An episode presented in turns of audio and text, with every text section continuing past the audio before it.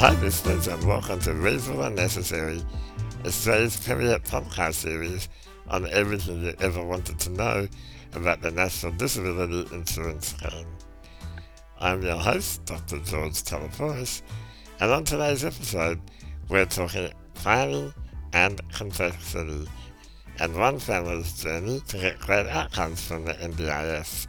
You may have seen him give out some good advice on the popular Facebook page NDIS Grassroots, or maybe you've heard him speak at a conference or workshop. He is someone who knows a lot about the NDIS, both personally and professionally. I'm pleased we're joined today by Les Kolb. Welcome, Les, and thanks for joining us. Thank you, George. It's nice to be part of the conversation. So, can you tell us a bit about your journey with the NDIS, and particularly uh, what was life like before compared to how life is like now for your family? Well, certainly right now we're getting far many more supports, and our son is being fully supported in pretty well every well in everything that he's doing. Uh, prior to the NDIS, obviously we had to put in a, quite a lot of uh, worker hours ourselves and support him to get things moving. Uh, the journey before the NDIS is one that sort of has captured a lot of what the NDIS is actually now because we've always been involved in individual planning and ensuring that he has a plan and good structures put together so that he can achieve achieve goals and, and have good outcomes in his life. Can you give us like a practical uh, example of, of what's, what are some outcomes for, for your son? Uh, well, right now, now we're uh, m- my wife and I are now aging. We're over uh, over the seventy bracket, so we are aging parents. Um, we're actually now now able just to be his parents, so we can go down and visit him in his house. Uh, we can spend time with him. We can go out to activities. We can do things, go to shows, and so on. We have choices. He can come and visit us uh, when he needs to for family events, for example, Christmas and New Year's Eve and birthday parties and special family events. He can come along with his workers and just generally be part of the group and, and, and be part of the family. That's fantastic. So along the way, what, what problems have you encountered and, and how did you work through these problems? Well, initially when we came, I'll, I'll have to talk initially because that, that'll sort of expand the problems a little bit further, I guess. Uh, initially, he transferred early across to the NDIS because his needs were exceptionally high. He was living in an area that hadn't gone across to the NDIS as yet, so we initiated a, a, contact with the NDIS. They sent a planner out to his house, and we had a, a great planning session uh, with her and with him. And uh, she worked everything out with him, and she gave him everything that he needed to ensure that he had a good life. The problem that occurred, though, was when um, his second his plan came out for review. The region had come across onto the NDIS, and the planner who came out absolutely did not know what she was doing she came into his house and she set up. A, she started as if she was setting up a whole new plan. She went through a whole testing mode of trying to test his capacity in a whole range of things, which was which was not appropriate. And it went back to the region, who then rang us several weeks later to say that his plan had had uh, was complex, and she started talking about moving out of his home into a group home, which is clearly not an option for him. Uh, which was horrible. So we eventually we talked about the legislation. She asked us why we hadn't actually put those bits in when we in the original planning meeting, and our response was we don't we don't put bits of the legislation in when we have a planning meeting because that is conf- confrontational. Uh, we said that he fits within the legislation, and uh, she said, well, we should have actually recorded that. So we went down and we actually saw her three or four days later. We took down a 100 page document with the legislation and a whole range of things that explained why that was reasonable and necessary for him to be where he was. Uh, and she was then most unprofessional in such a way that she said he would be fine. She tried to tell us that he would be fine in a group home, which is just not on. Um, yeah, and, and let's, let's talk more uh, specifically about that legislation then, because obviously um, um, you're not the only person who's had this issue um, with the NDIS. We've had a lot of people who have had to basically um, get uh, become lawyers or become very legalistic and uh, and inform or educate the NDIS about the law. What what kind of things did you bring to their attention? All right, let me just, I'm just picking that up now, sorry, we have got some things in here. We, we picked up, there are, there are actually three parts of the legislation that we picked them up on. Uh, the first one is the NDIS Act itself, which is Section 4, which talks about the principles. Now, in the principles, there are guiding principles that define what has to happen under the Act. Uh, I made up in numbers, there's probably more than half a dozen little points that they make. And uh, we went through and we picked up on all those points and we and we gave answers to why it was necessary for him in that case, or as to where the Act said he had this right to do these things and the intent of the legislation. And we, we actually came across and we, we worked out aspects to, to illustrate why, in fact, um, he was fitting that in those principles, and for them to do otherwise would have been going against the Act. So they were under principles. The second part of the Act was the, uh, where are we? I'm just scrolling down. The second part was to do principles relating to plans, and that talks about, uh, I'll just pick up on the first one, for example, um, uh, the participants' plan. So the preamble to that is that the preparation, the review and replacement of a participant's plan and management of the funding for supports under a participant's plan should, as far as reasonably, as far as reasonably practical and individualised, should and then we, we had a response to that. We said it should be individualised. So we said he has a holistic plan that was shared with the planner at the face to face meeting, and we had some appendices to back that up. And we had another point that said individual wishes need to be heard and adhered to, and without continued pressure to change your mind or continually justify your choices. Mm, mm, mm. And, and obviously, um, that that had an impact. Uh, it did have an impact, but uh, so I, will just go quickly through to the last one, which is probably the most important one, and I know you're going to talk about this at some other point. But the last one, of course, was the reasonable necessary supports.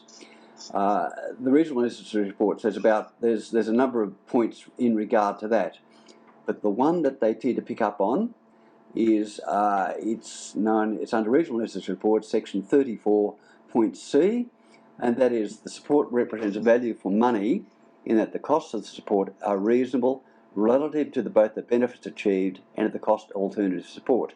So I won't go through all the responses, but certainly we, we went through the process of saying that the option that we had for him were totally reasonable and any other alternative support that might be cheaper would not have allowed him to achieve his goals. In fact, it would have been detrimental to his health and his well-being and it could well have impacted on his whole life. And in fact, uh, you know, he would be very much at risk in any other situation. So that that's his story of what we did in that area. But but that last point is is, is the biggie, and it was very very clear when we spoke to the the second lot of planners when the region moved across. Was that that planner was not relating to his plans to what was required in the plan. Her whole focus was on that reasonable, necessary support in terms of money, uh, she was just simply focused on the money, on the financial part of it, and not on the individual plan. And that seems to be a general uh, status that comes across from a number of planners where their, their focus is on money. Uh, she possibly, and I, I, believe that she would have come across from the old system from DHS, where and that's that would have been part of it, she, where she's sort of been a protector of government money as opposed to actual planning. So, just rolling on from that that story, uh, we then took, we went, we, we made a whole lot of strategies and changes, and we actually put this, sent them all this information. Uh, do you want me to keep going on this point, George? Is that? Yeah, yeah, that's very useful. That's cool. So what actually happened then was that she, um, we said, no, this is not good. So we went through a whole range of status of processes. We went through the local member, who was a, federal federal member of parliament, and we identified with him that they had actually not followed process, because that's the main way in which you can actually have a have a have an outcome with, with government. Uh, politicians can't tell the NDIS what to do uh, because the legislation is there and they have a job to do. But if the process is not being followed, then that, that's where they can come on board and be very, very useful. So it was because the process hasn't been followed that we actually then had people from the NDIS ringing us over the next week or so to rectify this.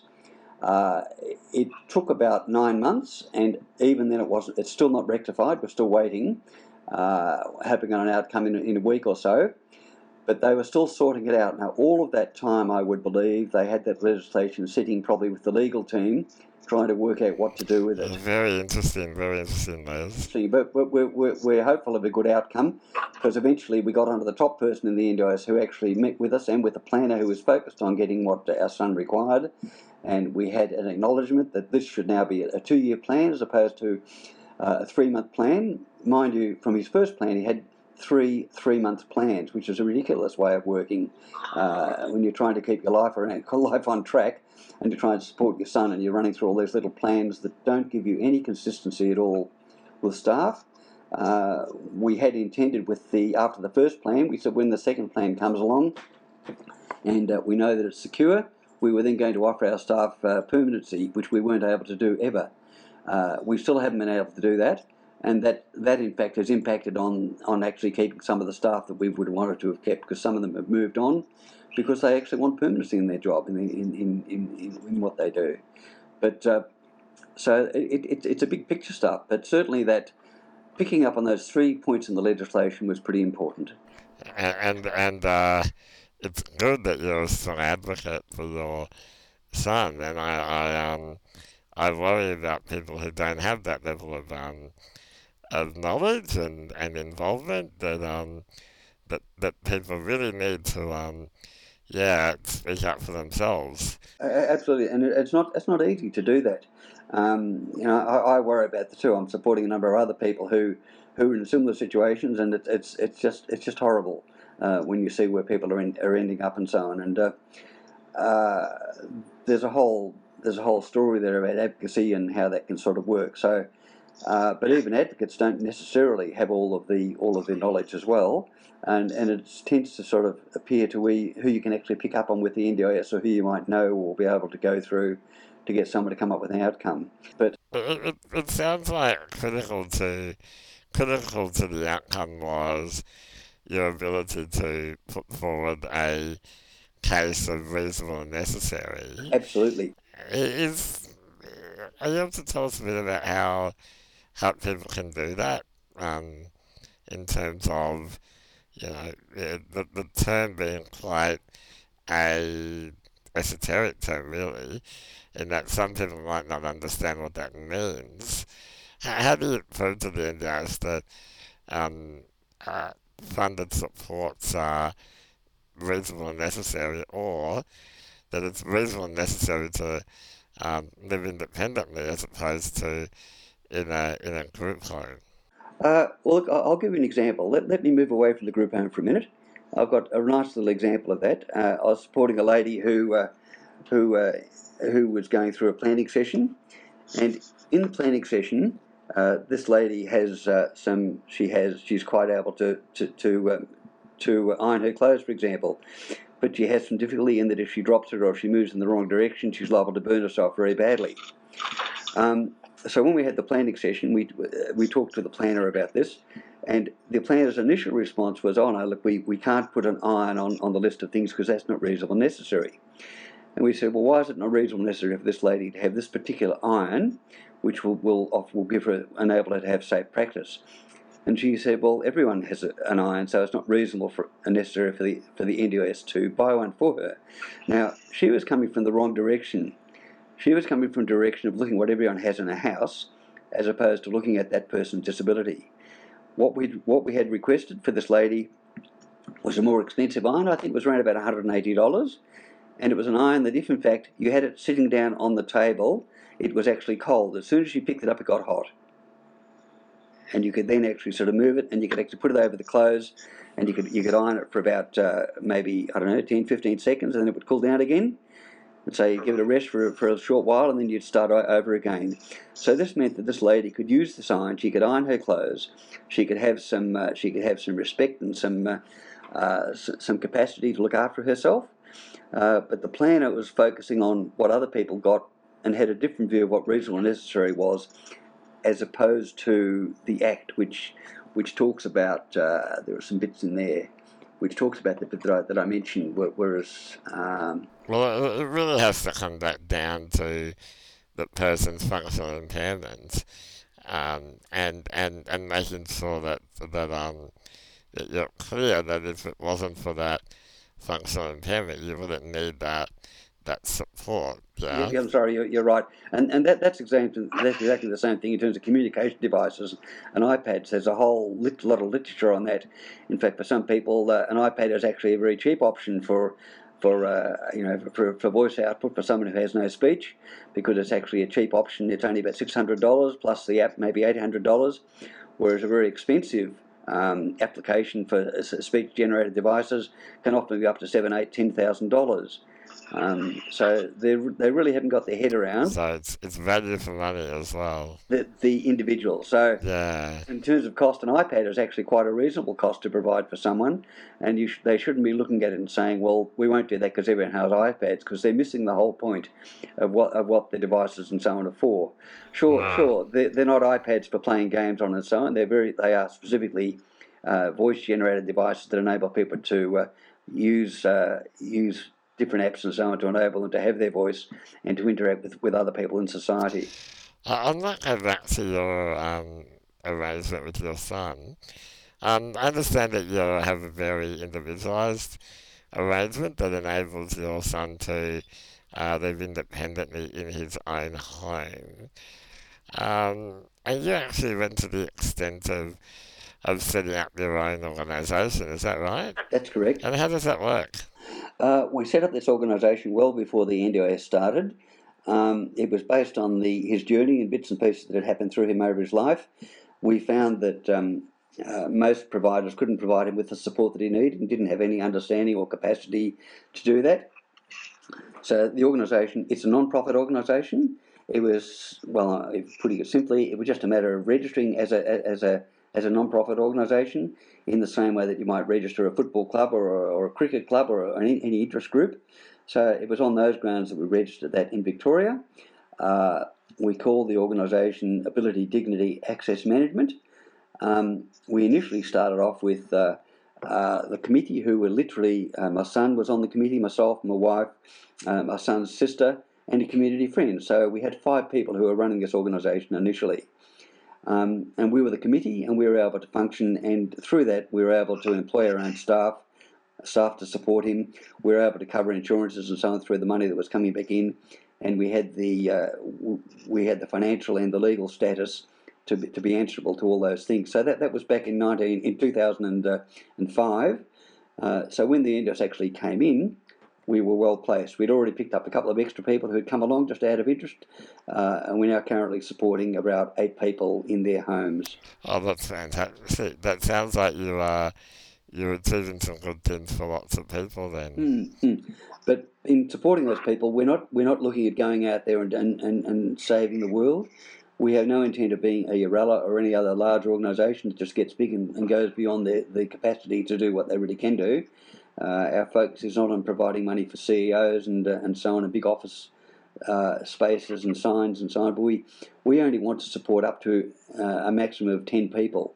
So if we support 10 people, uh, we actually know all of those people individually by name, we know their capacity, we know them to chat to them on a whole range of things, and, uh, and, and we can focus on their needs specifically. If we get beyond that number, they will become just numbers, not people. So my understanding is that you're providing uh, support, and that means that you um, don't provide SDA, um, and that's that's important because you don't want the conflict there.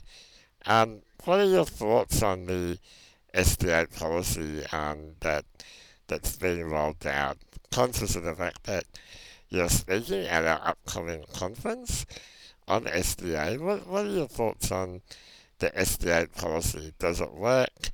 What what do you like most or least about the policy, and uh, what would you like to see changed? Well, when the SDA policy first started, I was aware of uh, at least one lady who I knew of who was able to sort of get her own place and uh, get SDA supports and make make sure that that house was accessible in a whole range of ways for her and she was living by herself on her own, and that was and that policy at that point was fine.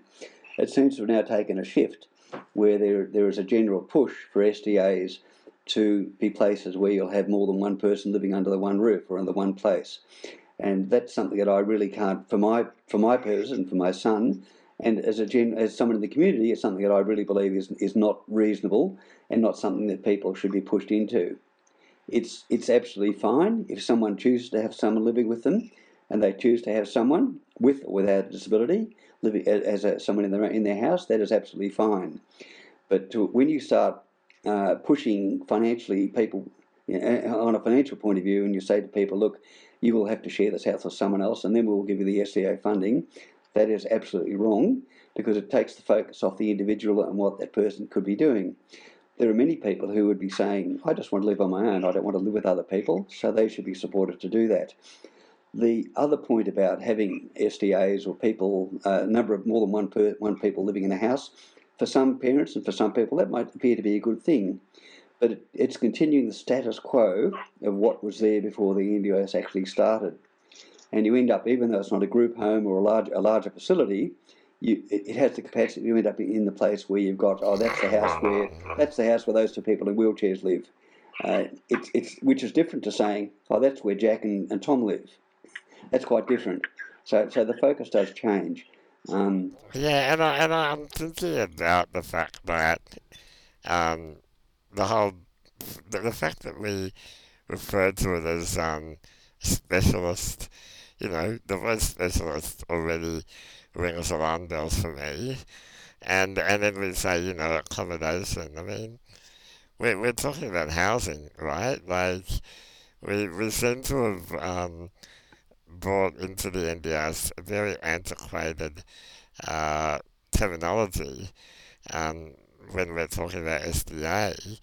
Um, and we fought for the NDIS because we wanted something new, something different and obviously something better.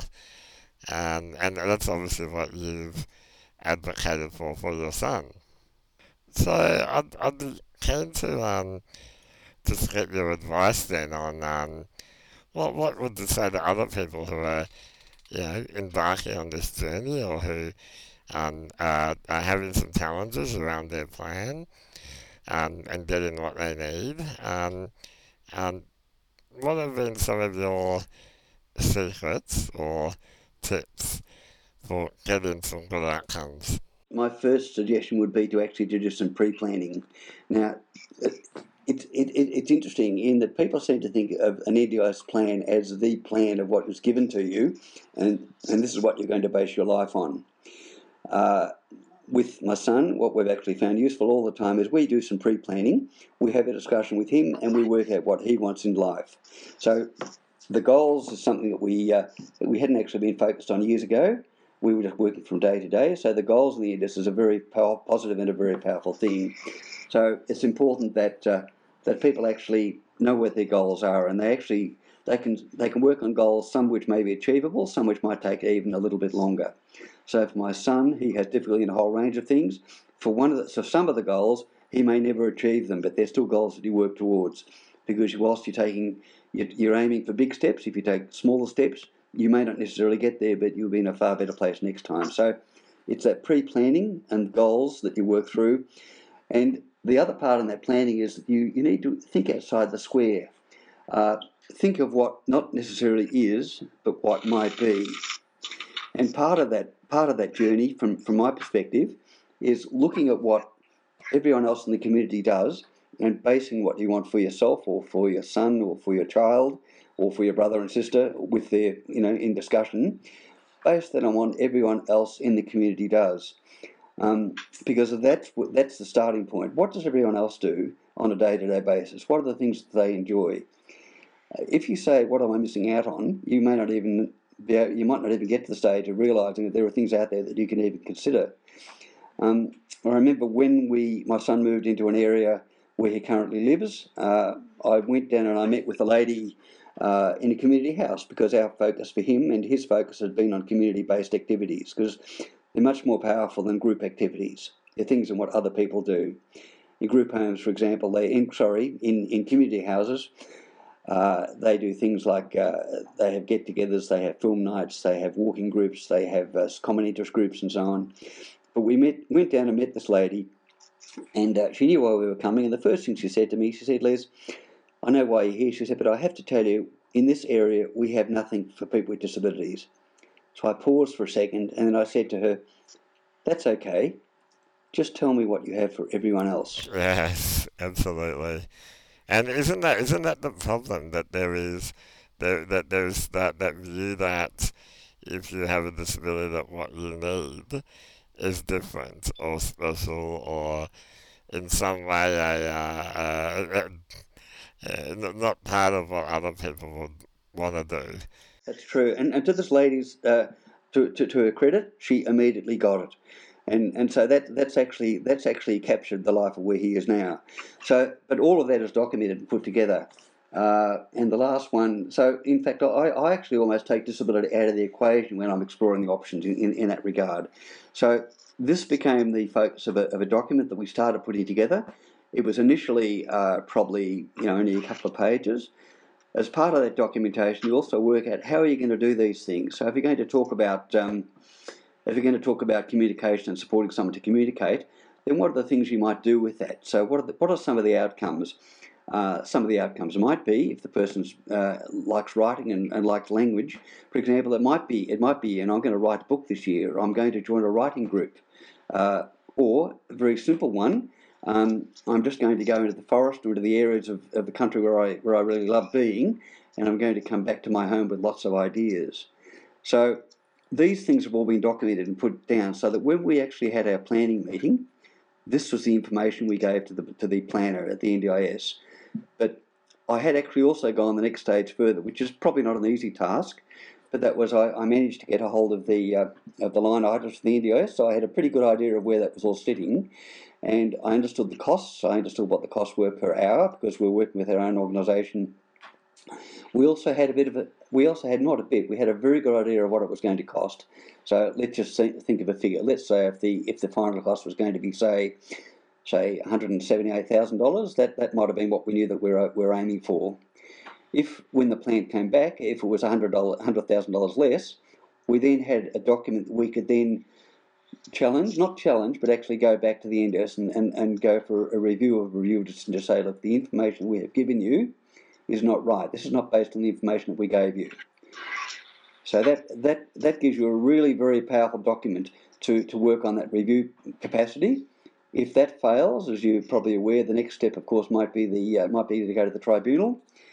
That same document is equally powerful to go to the tribunal because once they saw that, they would have they would have to ask the NDIS the question, why did you ignore this? Because mm. it will come down to again reasonable necessary uh, value for money. Yep, yep. And um, you know, holding that person to um, you know, be part of the community and yep. you know, not not placing unreasonable um, you know requirements on, on unpaid informal supports and all those things. Absolutely, but it, but it's also the conversation that you have. So so so it has to be a positive conversation, and it also but it also has to be um, a collaborative decision making. That's one of the things that we learned. Uh, my son went into a regular school. He moved from a uh, he moved from a, a, day training centre, which was totally segregated. He moved from there at the age of uh, about 13 years old, and he went into his regular school with full support from the education department. Now that wasn't an easy road, but that whole that whole journey and this was with another organisation that we'd started years ago. That whole journey was based on collaboration, talking to the people that we were working with, understanding how people can become victims or people can become supporters, and working through that whole process of working collaboratively together to come up with a decision. That that's where the NDIS doesn't quite, or the planners, some planners, don't get that. There, let me say, there are some fabulous planners in the NDIS, and there are some who just need a lot more training and don't get it. And there, but there are some who have come from the old system who will never ever get it because their whole mindset is based on the on the uh, on the lowest common denominator. Yeah, and I think you've given some excellent advice there. Um, do your research, pre-plan, uh, documentation, have it all written down, and I, I think I'd also add to that the importance of talking to others who've been through that journey, which is sort of why I like to um, have people like you on that program because I think that we can learn a lot from each other in in uh, in yeah effectively understanding what can work and what what um what we might need to do to achieve what we need. Cool. absolutely. Can I just come back a few steps? Um, we talked about the SDAs before. Can I just reflect on a, a little bit of that in the NDIS as well? Sure, yes. Um, but part of the journey too with the the SDAs. In fact, we, we, we, do have a couple of people who are living in two separate units. So this is a model that's actually working well for them. And and this model is uh, is these two units are going to go under the SDA where they'll get additional supports to ensure that that that, that uh, the supports will be ongoing and so on in this house. Now, one of the people moving into this house had a planning session, and uh, regrettably, the planner who was working with this uh, this individual thought that. Um, uh, actually thought they were talking about SILS, which is supported independent living, which is a model that they use for people with inter- in, intellectual disabilities, and that's where they bundle a whole lot of people together. And uh, it was the wrong planning approach. But the planner actually got in touch with me uh, several weeks after the meeting, and she asked me uh, if I could put a quote in for SILS. And I said, well, we don't do SILS because it's not what uh, our organisation believes in as being, uh, being appropriate for people. It's not what we do. And she was insistent. So I said, okay, send me the details on SILS and I'll have a look. So she sent me the details, and it was a dot by dot uh, spreadsheet, if you like, of what happens during the day when people go out and what people do and what they don't do and so on. And I said, well, I can't, uh, I'm not going to put a quote in based on that. I'll just simply put the quote in as I always have done and base it on the the home help uh, support during the day and the evenings, and the uh, social and community uh, activities that people might be involved in, which is what we've done with, with our son and with other people. And I put a quote based on that just for support staff to assist uh, him to work, to, this, this person, to, this lady to live in the in this unit that had already been set up. I received a phone call a week later from someone from the NDIS from uh, from the top area who actually asked me the questions. He said, why is your quote so cheap? now, that, that was bizarre because that to me, it sounded like, it's, it almost sounded like a lot of SIL quotes that come in are very, very expensive. And I can see why that would be when you start looking at, you know, we're going to factor in every second of everyone's life, it does become expensive, but it actually goes over the top. Um, it's far cheaper for people to focus on the aspects of home support and social and community access they then come into these houses, wherever the house might be, and it might be an SDA, it might be anywhere, it might be, it might just be a, a flat that they might choose to rent somewhere, or, or a house down the road that they've got the, the proper rent, or it might be a community house. Um, my son lives in a house which actually is community community house based, so he pays twenty five percent of his rent. So, uh, sorry, he pays twenty five percent of his of his pension. So that means the other seventy five percent of his pension can actually go on things like uh, electricity and uh, uh, you know, living expenses and food and etc. etc. Um, so that to him is a far better outcome. Whereas people who get caught up in this other notion, and I'm flipping back to the SILS because this is just one of the things that, that, that there are sort of parallels that go through there. The, the SILS funding is not necessarily based on giving people a life outside of their uh, outside of their of their home. And, I, and from what I'm hearing, some of the SDA funding options might be very very similar, that they may not have the option to do the things that they might really want to do every day of their lives. Some people have had have had support through whether it's SILS or SDA, and they're only they're only allowed, for example, uh, one day a week to go out shopping. Mm, which is not right because that's not what the NDIS was about. It was about uh, community and social um, and economic participation. Yeah, all those all those things that are enshrined in legislation. Yep, yep. Which is why I, I will always tell people to go back to the NDIS Act because it's it's all there. It's, it's all of course. It's all in writing. Yep, and and, and, and this approach they all they also this this is where it's it's quite disturbing in that in that it's being based not so much on what people really want and what they need in their lives, uh, but it's based on not on the expectations of them and being able to be individuals, but based on how much money can we save and, and, and so on. Um, so it, you, one's got to be very careful of that. It sounds like you've uh, had some great outcomes for, for your son and, and for your family. Uh, is there, um, I know you've given us some tips, but is there a final message you want to leave us on? Yeah, final message. Final words of Les's wisdom. Well, and this is not something that everyone could do, but I, I guess I think looking, I think certainly looking at what could be as opposed to what is is probably a good way of, of, defining where your life might go. Looking at what you may wish to do in your life and basing it on what everyone else does as a starting point will give people cues as to what might they might be able to do, and and going on the basis that uh, uh, I guess parents, as a parent, um, you're told at a very early age when, when, when you when your when your child is, is usually diagnosed at an early age that, that that the expectations are sort of fairly low, and it's very hard to leap out of that hurdle and to come to the next step up. So I think looking outside the square and having having some some confidence that you can sort of move forward and, and, and give someone and give your your child a far better life through supporting that individual that person sorry to um, to, to, to, to, maximise the capacity in many ways is far more powerful than just accepting their status quo. I think that's an excellent point to end it on. So thank you so much for your time, Les. Thank you, George. That's all we have time for on today's episode of Reasonable and Necessary, brought to you by the Summer Foundation. Check out our Facebook page, which is at Building Better Lives. You can find all previous podcasts and transcripts. We also really love hearing from you, so please leave your comments and suggestions for future episodes. Until next time, stay well and reasonable.